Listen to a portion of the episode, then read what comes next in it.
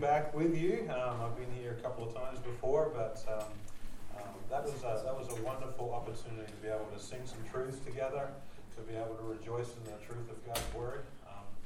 My name is Tim Hodge, and I am a friend of Adam and Megan's for a number of years.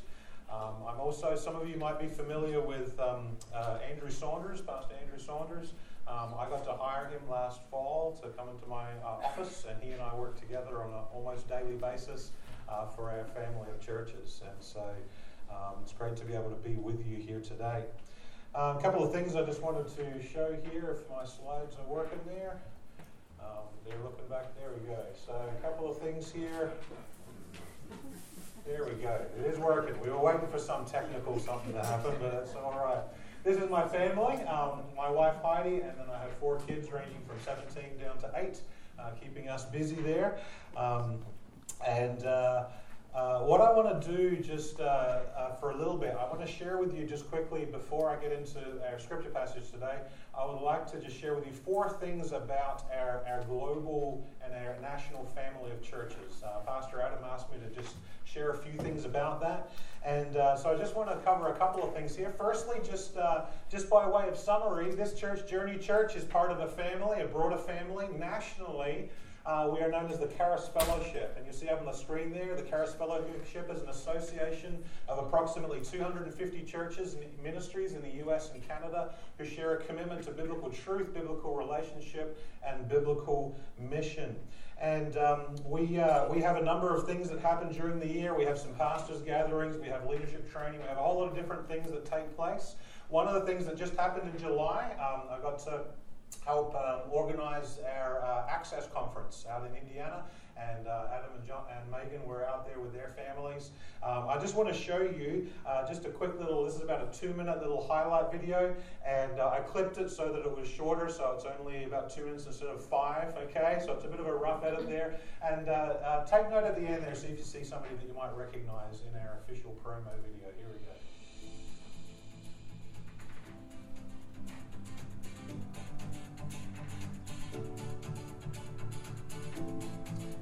Show you some glances and some glimpses of some of the gathering that happened in July. Had about 550 people there, leaders and pastors and families from all around the country.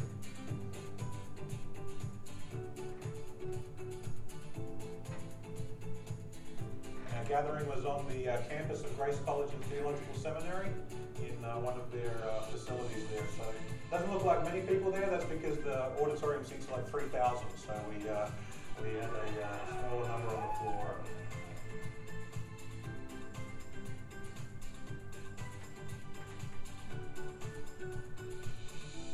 I'd love for us to be a people who are like waterfalls, where we enjoy the truth in God's Word, that water satisfies our soul, and we can't help but keep it in. It just trickles out to all those around us, and then it continues flowing downstream until it reaches a world that is lost without it.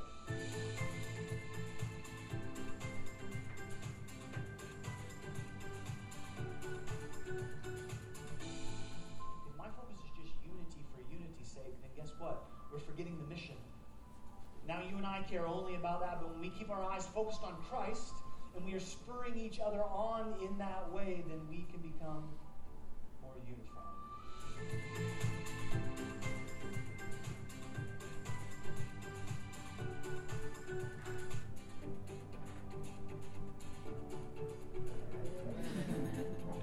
There we go. Featured movie stars there.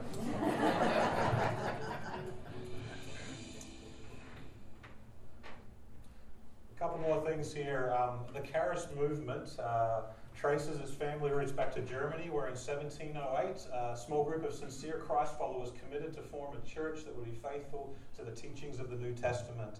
And today, our Charis Fellowship partners with our global family through a collaborative initiative known as the Charis Alliance. I have the privilege of being on the executive team for the Charis Alliance, so I'm one of three, a couple of representatives from the US and Canada that serve on this global family. And I get the opportunity, actually, this coming March, we have a gathering. Every 5 years we try to do this, but we have a gathering in Kenya where we're going to gather about 33 different countries' representatives together just to talk about our global family and what we can be doing to further the ministry that's taking place around the world. I have one more video for you, and this is sort of one that just encapsulates a little bit of the story of our global family. I don't know about you, but I like to be part of something bigger. It's always nice to be part of something, a bigger effort, a broader effort. And Journey Church, you're part of a regional group of churches, you're part of a national group of churches, and then you're part of a global family of churches. And the stuff that you guys are doing, the stuff that you're participating with, the input that different people give, helps to make an impact around the world. So let me just show this little video here, a little bit about the Charis Alliance and how it has grown over the years.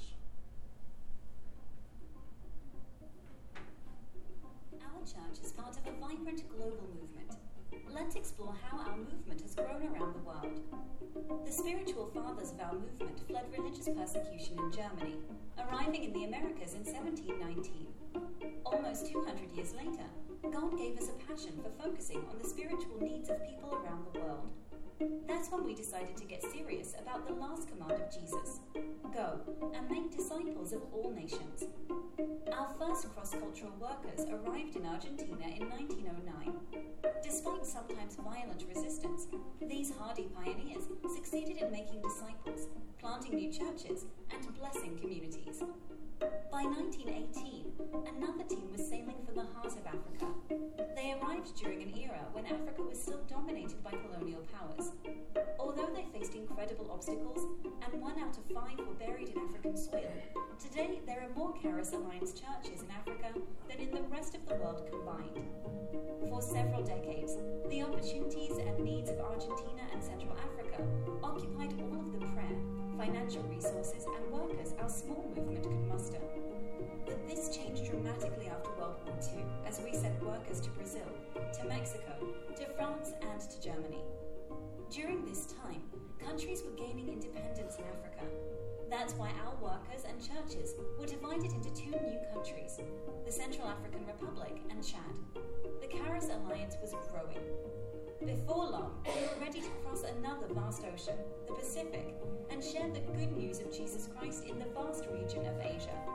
Our first workers were deployed to Japan and the Philippines, and not long after, we entered Kyrgyzstan, Cambodia, Turkey, Thailand, and Vietnam. But what was happening in other parts of the world?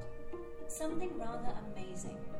Churches we helped to plant began sending their own workers to other countries, Mexicans to Guatemala, Argentines to Uruguay, and Central Africans to the Democratic Republic of Congo.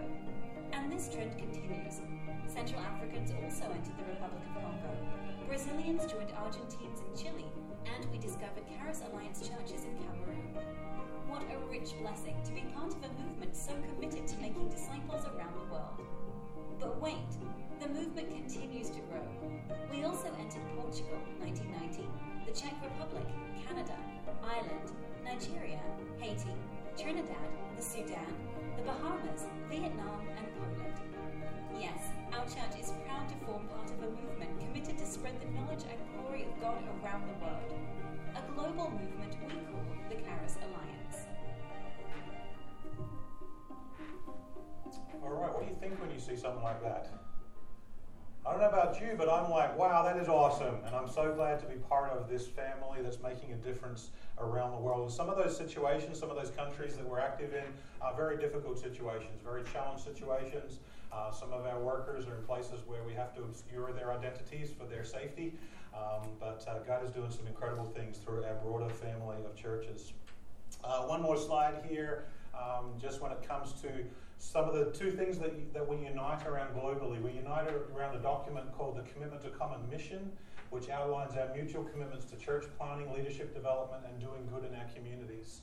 And then we also unite around the Commitment to Common Identity, which is kind of our statement of faith, our summary of our biblical convictions and commitments and common practices. Okay, so I just wanted to give you a little summary there of just who you're part of, a little bit broader there, and also because that's part of my job is to share this stuff. I love it. But this morning, you have been recently going through a message series that I believe challenges our tendency to have a small view of Jesus. Is that correct? What's the series been called? Bigger. Okay. And this morning, I'd like us to take a little bit of a look at Colossians chapter 3. It is going to be up on the screen, but you're welcome to turn there as well in your own Bibles if you'd like to. But Colossians chapter 3. And this passage here discusses the incredible life change that takes place when we have a bigger view of who Jesus is and when we allow that view to impact us. This chapter in the book of Colossians highlights some of the transformation that should take place in our lives when we truly surrender our lives to Jesus. And just a comment here, if you are here today and you have not yet surrendered your life to Jesus, a lot of what I'm going to be talking about is talking to those who have taken that step. And it's my hope that as you're listening, maybe there'll be some things that helps you ask some questions and explore further what it is to begin a relationship with Jesus. But the book of Colossians is a significantly Christocentric letter. It is focused on the centrality of Christ. And we know that this letter was written by the Apostle Paul during a time when he was in prison, and he wrote it to this little church in the town of Colossae, and it was a letter because he was concerned about them. He was concerned about some of the influences that were trying to bring them down, and he wrote to encourage them and to strengthen them and also to instruct them in what things should look like.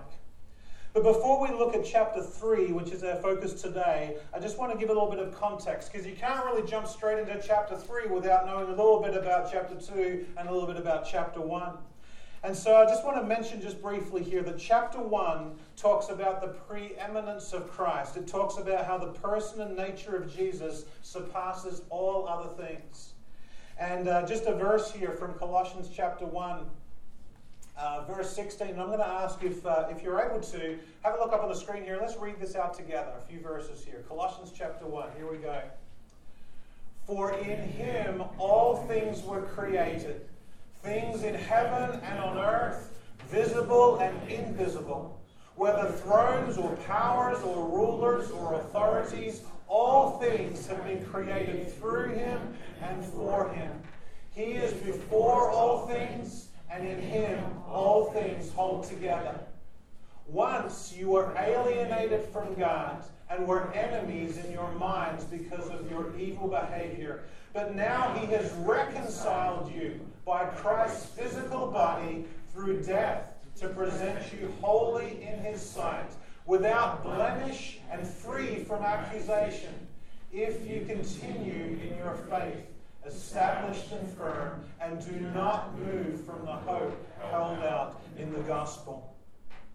This here is basically Jesus discusses how the believers in Colossae had been reconciled with God. Their relationship had been restored. It's kind of that before, after. Here's what things were like before, and now after, this is what has taken place. And moving on to chapter 2, Paul encourages the believers to continue following Jesus with these words. He says this, he says, so then just as you received Christ Jesus as Lord, continue to live your lives in him, rooted and built up in him, strengthened in the faith as you were taught, and overflowing with thankfulness. It was that urge there. Hey guys, change has taken place. You once were this, and now you're this, and I'm encouraging you, Paul says, to continue in that, continue with those changes, continue to live your lives in him. The third chapter then moves on to directly discuss in some very practical terms what things should look like when we live in the light of the death and burial and the resurrection of Jesus. And we're going to look now in Colossians chapter 3, verse 1, and I am going to ask again if you're able to or would like to, let's read aloud from the screen here these first four verses. Here we go. Since then you have been raised with Christ. Set your hearts on things above, where Christ is seated at the right hand of God. Set your mind on things above, not on earthly things. For you died, and your life is now hidden with God in with Christ in God. When Christ, who is your life, appears, then you also will appear with him in glory. For those who are followers of Jesus, those who have put their trust in him, who have surrendered their lives to him, this is part of a dramatic shift that should take place. Our thinking should be modified. Our thinking should shift from what it was to something new. And here's what I want to suggest to you, and that is this quote here: for true Christians, life is no longer all about what is, but all about what will be. It's a future thing. It's a shift from just looking around at the everyday, trying to get through today for the sake of getting through today, or focused on all the details of us. But it's intended to be something about what will be. It's intended to be a focus on what is to come. It is about living not in the past and not just for the present, but in light of the future that Jesus has promised to all who trust in him. Now, in our culture, most people aren't living that way. In our culture, most people live for what? Today and now. And we want what we want. And when do we want it?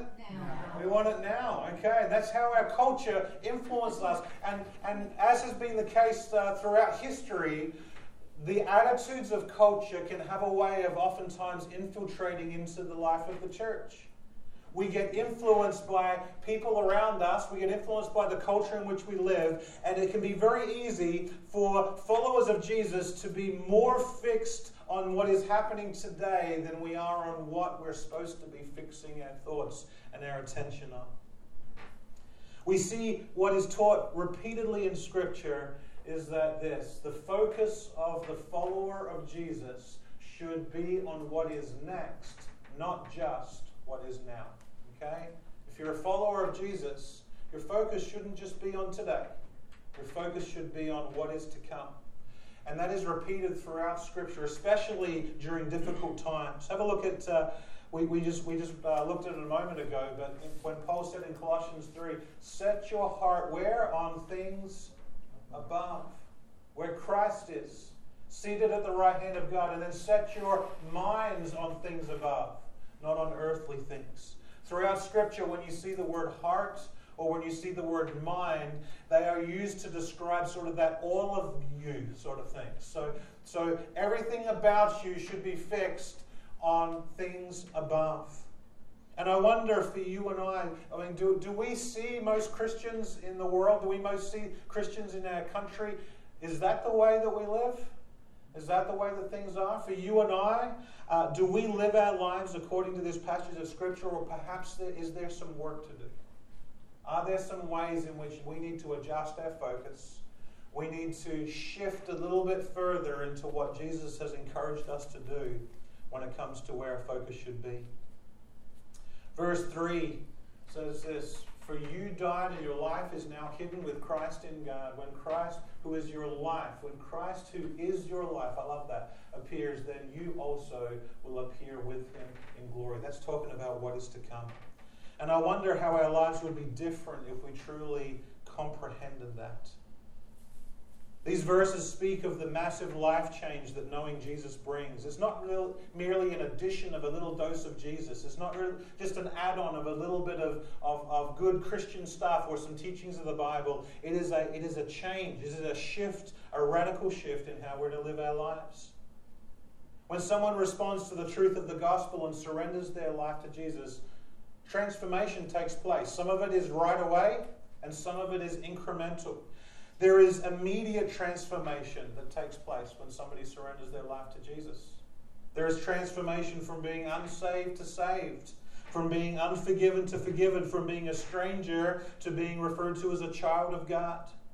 And then there's a whole lot of other things too, being sealed with the Spirit, and a whole lot of other things that the Scriptures teach takes place the moment we surrender our lives to God. But then there is also that progressive change, that incremental change, that incremental transformation, when we embark on what is often referred to as that journey of sanctification. You know what sanctification is? It's that pursuit of being holy, that pursuit of being like Jesus wants us to be. And we take steps in that, and sometimes we take multiple steps forward, and then we take some steps back. Because it's not something that is enforced on us, it is something that we are encouraging us to do. Scripture tells us that we are to be filled with the Spirit. It's an instruction to be filled with the Spirit. And that's talking about being willing to say, Holy Spirit, I want you to direct how I live. I want you to direct the things that I say. I want you to direct the way that I think. I want you to direct my attitudes and my actions. And that's something that we're invited to do. And as we're invited in that, we can become more and more like Jesus as a result, with the power of the Holy Spirit active in our lives. And this is where our daily personal choices come into play. I believe that that as we spend more time in relationship with God, as we spend more time looking at His Word and saying, God, what do you want me to do in light of what you have written here? I believe that transformation takes place, and I believe we end up being more and more like Jesus every day. Have you known somebody that when they first took that step, maybe it's you, but when they first took that step of a relationship with Jesus, things were pretty rough and rugged.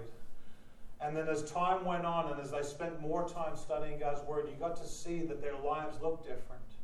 You got to see that things kind of shifted and there was much more of a Christ-like attitude represented there. That's how it's supposed to be. We're instructed in this passage here to set your mind on your heart on things above. And here's just a couple of the words that are wrapped up in there. Zateo, to seek after, to look forward, to strive towards. You get that idea there. It was read in that passage from Philippians there, to press on towards the goal. It's that idea of moving ahead there. And again, the ano there, the above, the place above, where it says strive, we are to push forward, we are to look forward to those things. That's how followers of Jesus are supposed to live. And I wonder, have you met people like that before? Have you interacted and hung out with people who live like that? I'm thinking right now of a lady that I got to know when I lived out in Indiana a number of years ago when I was in college, and her name was Angie Garber. And Angie was a missionary to the Navajos for most of her adult life. When I got to know her, she was in her 80s. She had polio when she was a kid, so she was shriveled up and hunched over there. And she had a hard time sort of moving around, and I got to know her in the retirement community where she lived. But it was fascinating when I would go and visit that retirement community. There were two ladies that I interacted with. There was Angie, and then there was Edith. Now Edith did not exhibit the qualities that Angie did. Edith, when you got there, she was always negative and complaining. And there was always something to gripe about. And when I'd visit with Edith, it was always, I wanted to encourage her, but it was always a difficult conversation. It was always hard.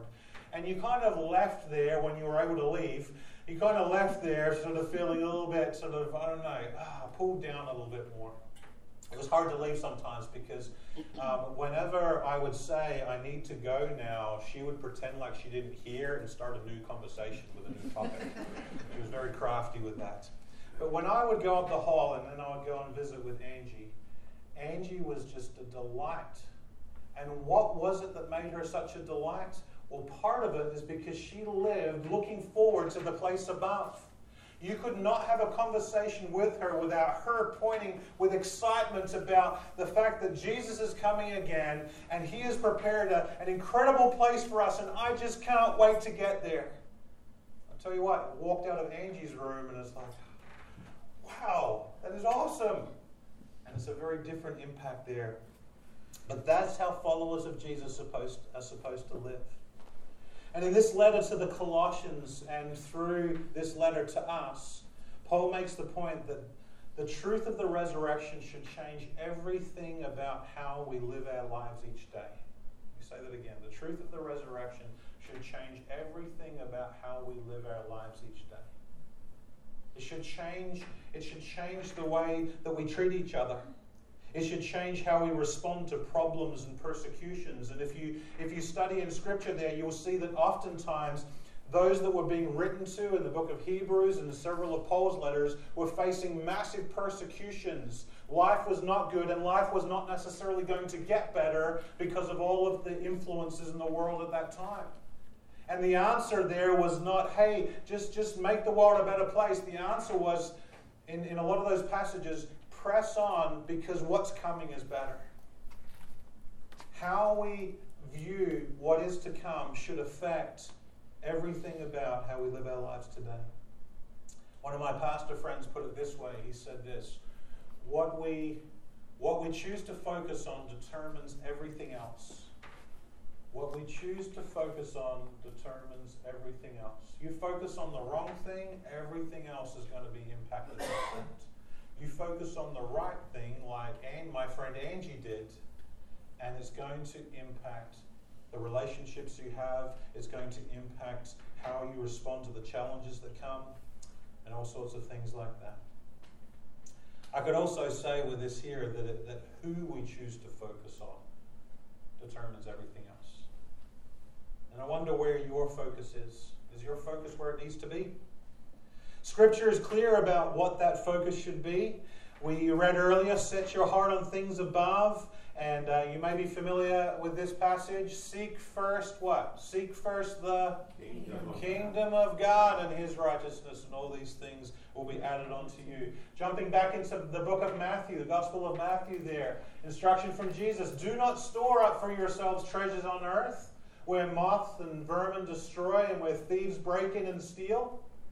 But store up for yourselves treasure in heaven, where moths and vermin do not destroy, and where thieves do not break in and steal. And what's that next verse? Read it out loud with me. For where your treasure is, there your heart will be also. Where you choose to focus is going to determine everything else. The rest of the passage in Colossians 3 kind of flows out of this idea. It's the practical application of these truths. And as we develop a bigger view of Jesus, and as we surrender every part of our lives to him, things will change.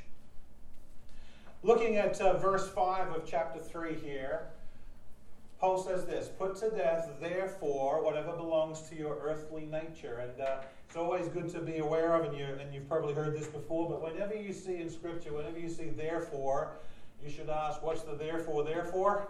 Okay, you've probably heard that before, but it's basically saying that what Paul is going into now in these following verses is based on that reality of a relationship with Jesus Christ and what has all happened there. Based on that, therefore, because of that, there are going to be implications. There are going to be changes.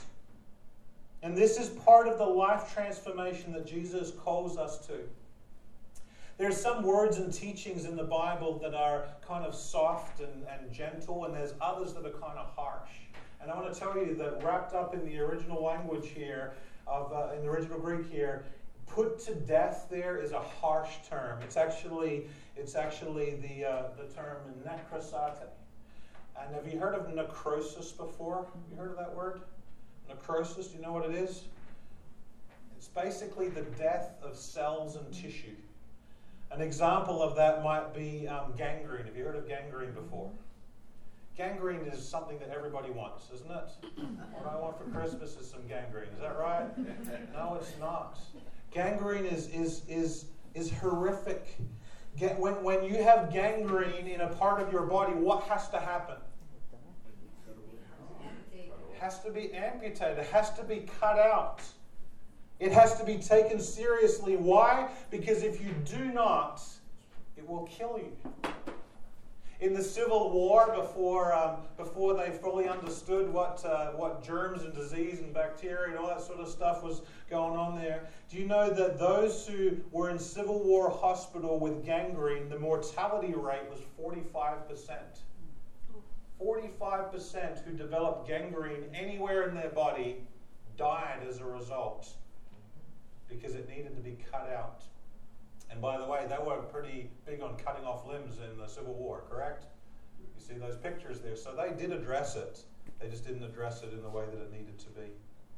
Put to death, cut off, get rid of, therefore, whatever belongs to your earthly nature.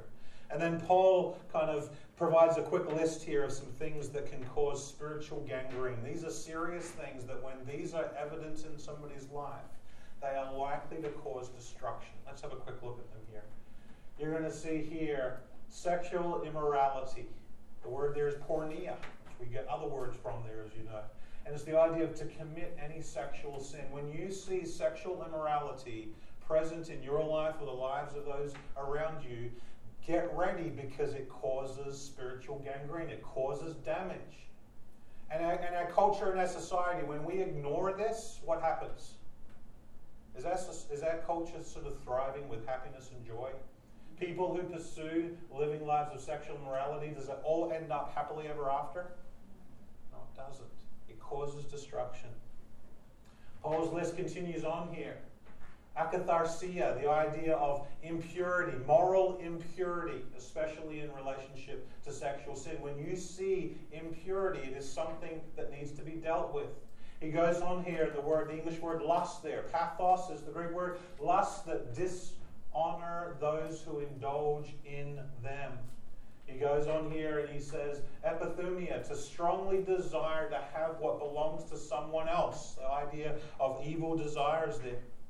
And he goes on to pleonexia, the idea of greed, a strong desire to acquire more and more material possessions or to possess more things than other people have, all irrespective of need. Is it wrong to be rich and well off? Is it wrong? No, it's not. But when it's irrespective of need or when it is done in a selfish and accumulating manner, that's when there can be some major issues that need to be dealt with there. And the passage goes on here and says, which is idolatry. These things, he says, which is idolatry, the worship of things other than the one true God. So this quick list here that Paul says, put to death, therefore, these things, sexual immorality, impurity, lust, evil desire, and greed, which is idolatry. That's a hit list of big things.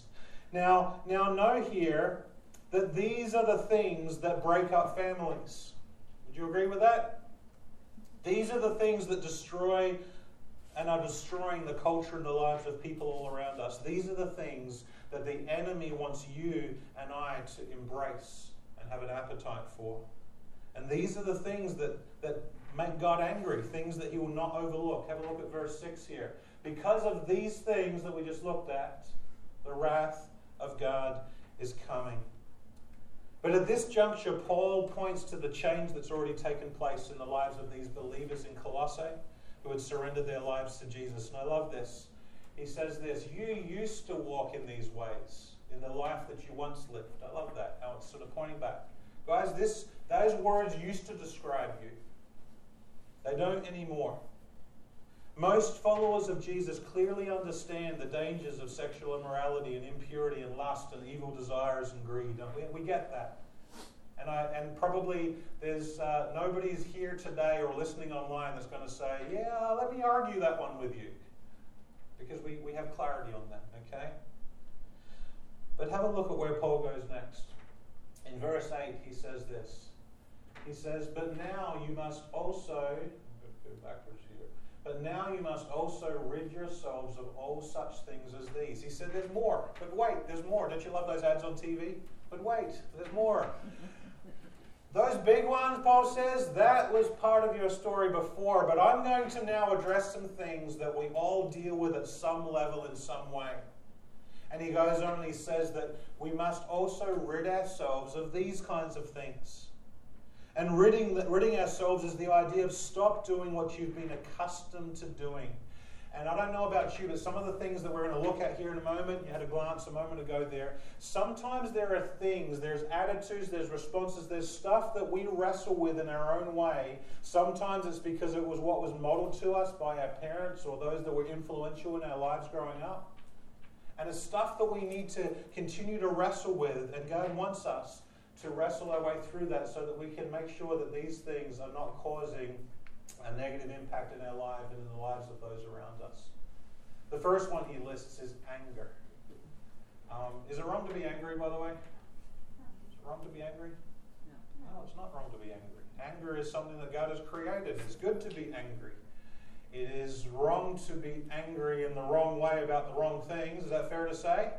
And anger is one of those emotions that can quickly tip over to where we start expressing that in ways that are not godly, that are not honoring to Christ, and that cause all sorts of damage. And when we see this word showing up here in Colossians 3, it's actually not talking about the act of being angry. You remember Jesus in the temple? When the money changers there, was Jesus angry? Yes, he was. He was angry about the right things for the right reasons, and he took action on that. But this word here is actually kind of more talking about that living in a state of angeriness. I mentioned before about Angie, who was wonderful to visit in that retirement community there, and how uplifting it was. Have you interacted with people who live in the state of angeriness? Have you interacted with some of those? There's just an anger there, okay? It's something, and is that pleasant, by the way? Is that enjoyable? No. I don't think anybody says, yeah, sign me up for extra time with people like that. Anger. Other things that we must rid ourselves of: rage, intense anger with outbursts of fury. I thought that was a good definition. Intense anger with outbursts of fury. We see that oftentimes portrayed in social media when it comes to videos of road rage. Have you seen some road rage before? When you see that intense anger with outbursts of fury. And there are times where this happens even in the lives of believers. Mm-hmm. And I wonder, I was thinking about this, how many dads have I been aware of who've destroyed the relationship with their children because of this trait? How many times have we seen people that maybe they're angry because something happened that they should be angry about, but they let it tip over into rage and they react in a way that causes danger and that causes devastation. Anyway, Paul's list continues. He says you must rid yourself of malice, being a hateful, wicked person. You must rid yourself of, you have to go back here. This is doing its own thing. You must rid yourself of slander. The word there is blasphemia. It's the idea of evil speaking or verbal abuse or speaking in order to injure. Are we ever tempted as followers of Jesus to speak in order to injure someone? I don't know about you, but there's times where that's pretty tempting. And I wish I could say there's times that I've never done that before and I never do it again, but I know that can be a wrestle. Sometimes when we just want to insert that little comment, we just want to say that little thing to correct the record or whatever, or to make ourselves look a little bit shinier than the person that we're referencing there. And we are to do what with that attitude? We are to do what with that practice? We are to rid ourselves. That's something that is on us through the power of the Holy Spirit at work in our lives as a result of the death, burial, and resurrection of Jesus. We are to take action to say, when I see that, I need to get rid of them. And one more here for this list. Paul loves lists. He loves stacking these things. He goes on here and he says, we must rid ourselves of a filthy language from your lips. And one commentator that I read said this. It's kind of the idea of shameful speech involving culturally disapproved themes or dirty talk. Now, I worked for General Motors for about 6 years in Australia before I came over to the States here. I was a metal worker. I got my trade there in Australia, and then I worked in the press shop. And I worked around some pretty rough individuals there, I'll tell you that. Some of the guys that I worked with, and some of the conversation that happened at our break in the break room and wherever else, or just in the shop in general. Certainly went down a path that this describes here, and what saddens me over the years as a follower of Jesus, and I've served as a pastor for 19 years.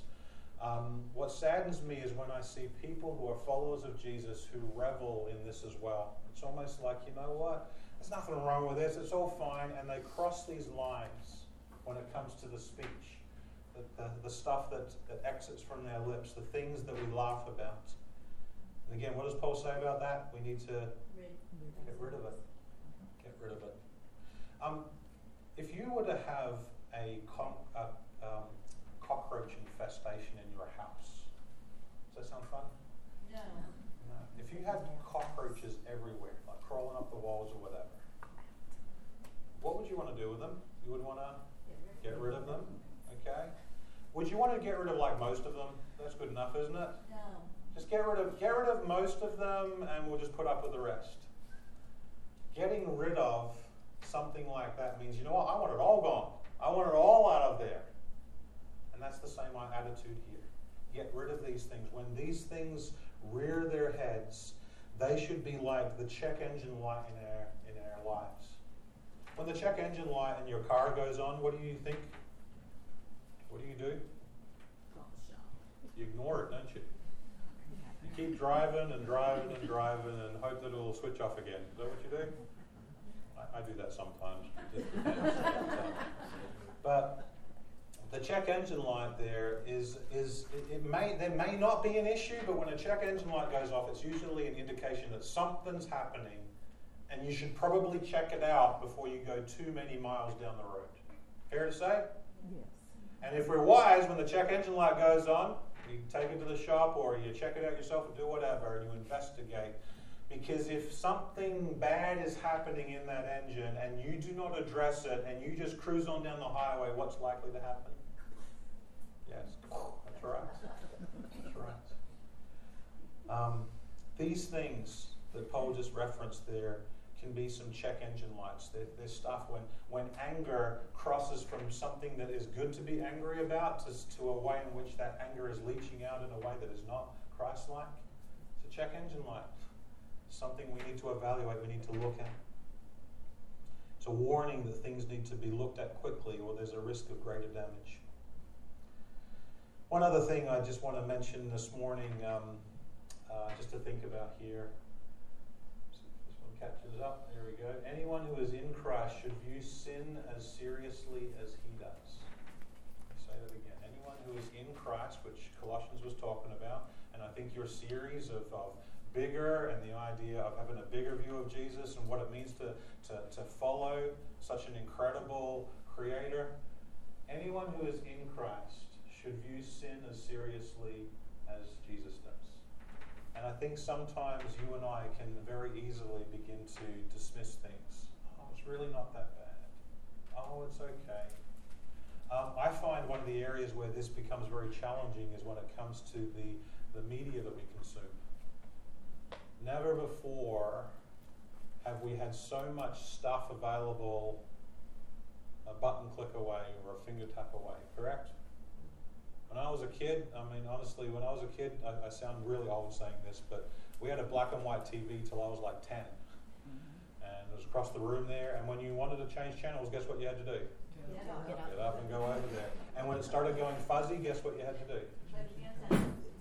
Play the antenna or thump the floor and it would come back on there. And the channels that we had in Australia, we had the whole massive choice of 4 channels. Live to air channels and no cable, no anything else like that. That's what I grew up with. Today, what do we have available? This is ridiculous. And there's still nothing good to watch. But I do find that it's very easy to struggle in this area when it comes to the things that we watch. Sometimes we can watch stuff that crosses some lines that we should probably say, you know what, God, maybe this isn't the best thing for me to binge watch. Maybe this is something that the way in which sexual immorality is portrayed in this as a really good thing, maybe that's something I don't need to revel in. And I'm not talking about being legalistic and saying, okay, well, I'm just going to live in a bunker and not. I'm saying just making those wise choices, because there are times when stuff can begin to negatively influence the way we think and begin to dilute our views of sin and what is appropriate and what is not. And I think we need to be on guard about that. If you have a bigger and a more accurate view of who Jesus is, these things should sort of be taking place. Paul continues his instruction here. Actually, I'm gonna jump down here. Skipped over a bit. John Owen was a theologian who lived in the 1600s, and he wrote a little 86-page book called "The Mortification of Sin in Believers."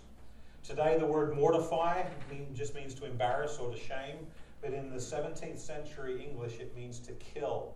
And his book, written back in the 1600s, was about believers needing to kill sin in their lives. This is one of his quotes here. Be killing sin or it will be killing you. Kind of like gangrene. You need to deal with it or it is going to cause destruction in your life and in the lives of those around you. And with the help and the power of the work of the Holy Spirit in our lives, we're to be actively engaged in the daily work of killing sin in our lives. We're not to do it on our own. We're not to do it out of legalistic, sort of maybe I can earn favor with God. We need to do it from the right motives, but we need to be actively killing sin in our lives. And that means making daily choices to do and to say and to act and to think in a way that honors God and in a way that demonstrates that we have set our heart where? On things above, where Christ is. That we are living our lives in light of the glories that God has promised and that his children can confidently anticipate. That we're living our lives more as Angie's than as Edith's, as I mentioned earlier. That idea of fixing our thoughts, set your heart on things above, set your mind on things above. And as was read out earlier from Colossians, that pressing on towards the goal. I live a little bit further west of you here. I live in Lancaster County in the town of New Holland. I'm in the middle of Amish land and horses and buggies up my street all the time. I overtook about 10 to 15 to get here this morning. It's just different culture there. One of the things that we see this time of year, and especially even a couple of months ago, is the farmers that are plowing their fields. And it's unique because instead of the massive tractors, it's the plow with the mules pulling it. And what do the farmers do when they're plowing a field with the mules and a plow? Do they just hitch up the plow and sit on it and go, okay, off you go, and let the mules just go wherever they want? Is that what they do? No, what do? They direct it. And where do they direct it? Straight, okay. And how do they direct it straight? Reins, that's good. But I would say that they need to look ahead. They are looking to the other side of the field. They are looking with something focused in mind there, and they're saying, you know what? That is where I need to fix my attention, and I'm going to hold these reins, and we're going to head off there in a nice straight line. They don't just go wherever they want. What would that field look like, by the way? Those cornrows, if you just took the thing wherever. There is intentionality with looking and focusing on this is where I need to be heading, and this is where I need to be fixing my thoughts. And that is what Colossians 3 is encouraging us to do. To live this way involves making a choice to go about life in a different way. And I am nearly done here. I've got a couple more verses to look at. Let's jump into one here. Playing games with me. I press it once and it jumps like through. But anyway, Colossians 3 verse 9. Do not lie to each other, since you have taken off your old self with its practices. There's this taking off, shedding these things, and have put on the new self, which is being renewed in knowledge in the image of its creator. Okay, that's what this whole book is about. That's what this whole chapter is about. When you choose to follow Jesus, there is a getting rid of stuff, taking off the old, and putting on the new. And that's where Paul's going to go here in this next sort of section. He says, here there is no Gentile or Jew, circumcised or uncircumcised, barbarian, Scythian, slave or free, but Christ is all and is in all. And in this putting off thing and the putting on things, people who want to lose weight make decisions about putting off stuff. Is that fair to say? And I just recently made that decision a number of months ago. Got to shed about 40 pounds. And that 40 pounds was not like, oh, this is easy. That 40 pounds was shed by what? Hard work, saying, you know what? I'm going to say no to this. I'm going to say no to sugar in my coffee. I'm going to say no to ice cream. I'm going to say no to fried food for a time. It was hard. I went to, in May during this time, I went to Alaska for about a week there to visit our churches up there. And there were some pretty delicious meals available up there. And you know what I did while I was up there? I said no to a whole lot of things. And it was hard and it was difficult, but it led to a good result. At least I think it's a better result there. People who want to lose weight have made a decision to put off things that are enticing, to say no to things that will do damage over time. And in the same way as we put off certain things, we also need to put on certain things. Because part of what I did during those months of trying to bring down my pounds a little bit there was the stuff that I ate was very deliberate and on purpose. Very specific, and it was what I needed and it wasn't a whole lot more. And what we're going to look at here as we wrap up in a few minutes here is the putting on aspect is part of that life-changing work that Jesus does in our lives. When we have that bigger view of Jesus, he wants us to embrace these things. I think I skipped it. Find it here. I'm missing a slide. It might show up in a moment. Oh, I'm just going to read it out loud here.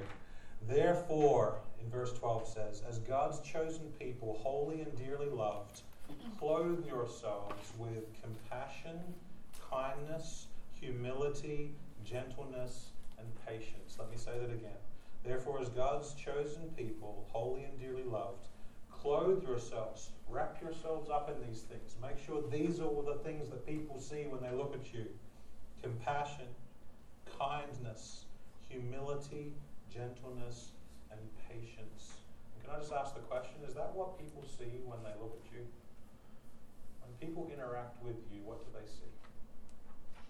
Do they see compassion, kindness, humility, gentleness, and patience, or do they see other things? We know what those things look like. And if you sort of think about it, all of those things kind of look like Jesus, don't they? When you think of Jesus, compassion, kind, humble, gentle, and patient. And those are the kinds of qualities that we should be putting on. Verse 13 here, on the screen, Paul says, bear with each other and forgive one another if any of you has a grievance against someone. Forgive as the Lord forgave you. Forgiveness is part of that, what we are supposed to put on. And when I preach on this topic, I often say that forgiving others, see if you agree with this, forgiving others is one of the hardest things we're called to do. Do you agree with that? I think it is. Can't tell you how many counseling sessions I have been in on helping people, and they're like, yes, I want to move ahead in my life, I want to honor Jesus, I want to do this. And it comes to a step of needing to forgive those who have hurt them. And I can't tell you how many times people have been like, I'm out. Can't do it. But this is part of the transformation that God does in our lives when we truly surrender to him. The final verses here from our passage in Colossians chapter 3. And over all these, actually, can you read this out loud with me? And over all these virtues put on love, which binds them all together in perfect unity. We're to put on what? What is it? Love. And not the way culture defines love. The way Scripture defines love. One theologian said it this way about this passage. He said, love is the most important moral quality in the believer's life, for it is the very glue that produces unity in the church. Believers will never enjoy mutual fellowship through compassion, kindness, humility, gentleness, or patience. They will not bear with each other or forgive each other unless they love one another. To try to practice the virtues of chapter 3, verse 12 to 13, apart from love, is legalism. And that's what a lot of churches step into. When you start to get the cart before the horse. They must flow from love, which in turn is a fruit of the Spirit-filled life. Nothing is acceptable to God if not motivated by love, including knowledge, faith, and obedience. Love is the beauty of the believer, dispelling the ugly sins of the flesh that destroy unity. And so how about you today? Did anything that we talked about, I don't know if you're just here filling in time, if you were bored on Sunday morning and like, you know what, I'm just going to go somewhere and sit in a seat for an hour or two. Okay, I don't know what brought you here today. But today we have looked at some passages of Scripture. And I believe that the Word of God is powerful. And I believe that what we have looked at today, there is bound to be something that God is wanting to say to each one of us. You know what, God? I need to think about that. I need to take some steps to act on that. There are things that I need to, perhaps I haven't fully put off yet from the old way of doing things. And there are some things that I need to put on, and I need to be very intentional about that. What we choose to focus on determines everything else. Are you actively striving day by day and engaging the help and support of others and the strength of God to put to death those things that Scripture warns us about?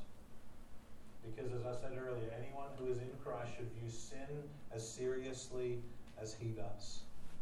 Is that what you do? Is that what I do? We think we should. And I want you to keep in mind that the instructions and the guidance that the Bible gives is not designed or intended to take away our joy or to make our lives miserable. It is quite the opposite. I see people all the time thumbing their nose at the teachings of Scripture, doing the opposite, and their lives end up what? Better? No. Time and time again. Devastation, devastation, devastation. It's almost like God knows what he's talking about. It's almost like Scripture has some truth contained in there. What do you think?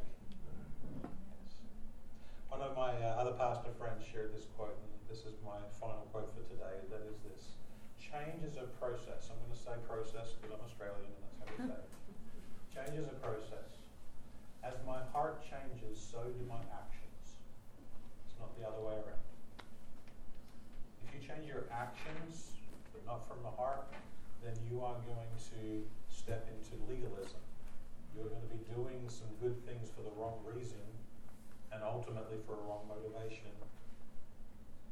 Change is a process. As my heart changes, so do my actions. And I would encourage us all to allow the incredible person of Jesus Christ, the full reins, open opportunity to take control of our hearts, to be able to bring about the change so that everything that comes out of us flows from that attitude of heart change and love there. Victory over the things that the enemy will use to destroy us does not come about by just trying harder in our own strength. It comes when we truly surrender our lives, our whole lives, to Jesus. Would you join me in a word of prayer? Lord God, I thank you for this letter that Paul wrote to this church a couple of millennia ago. I thank you for the relevance of it. I thank you for the story of life change where it does depict a before and an after, where it portrays the fact that we desperately need to be fixing our focus on you, that we need to be setting our hearts and our minds on things above. And I pray that for each of us here today, Lord, that your Holy Spirit would be at work in our lives, that you would be prodding us and helping us take whatever next step it is that we need to take in seeing that become a greater reality in our lives. Help us to surrender our lives wholeheartedly to you. Help us to practice what we've been singing about in these songs today. May you be central. May you be glorified. May you be the center of our focus. And may you use our lives however you see fit as we seek to do that each day. In Jesus' name we pray. Amen. Amen.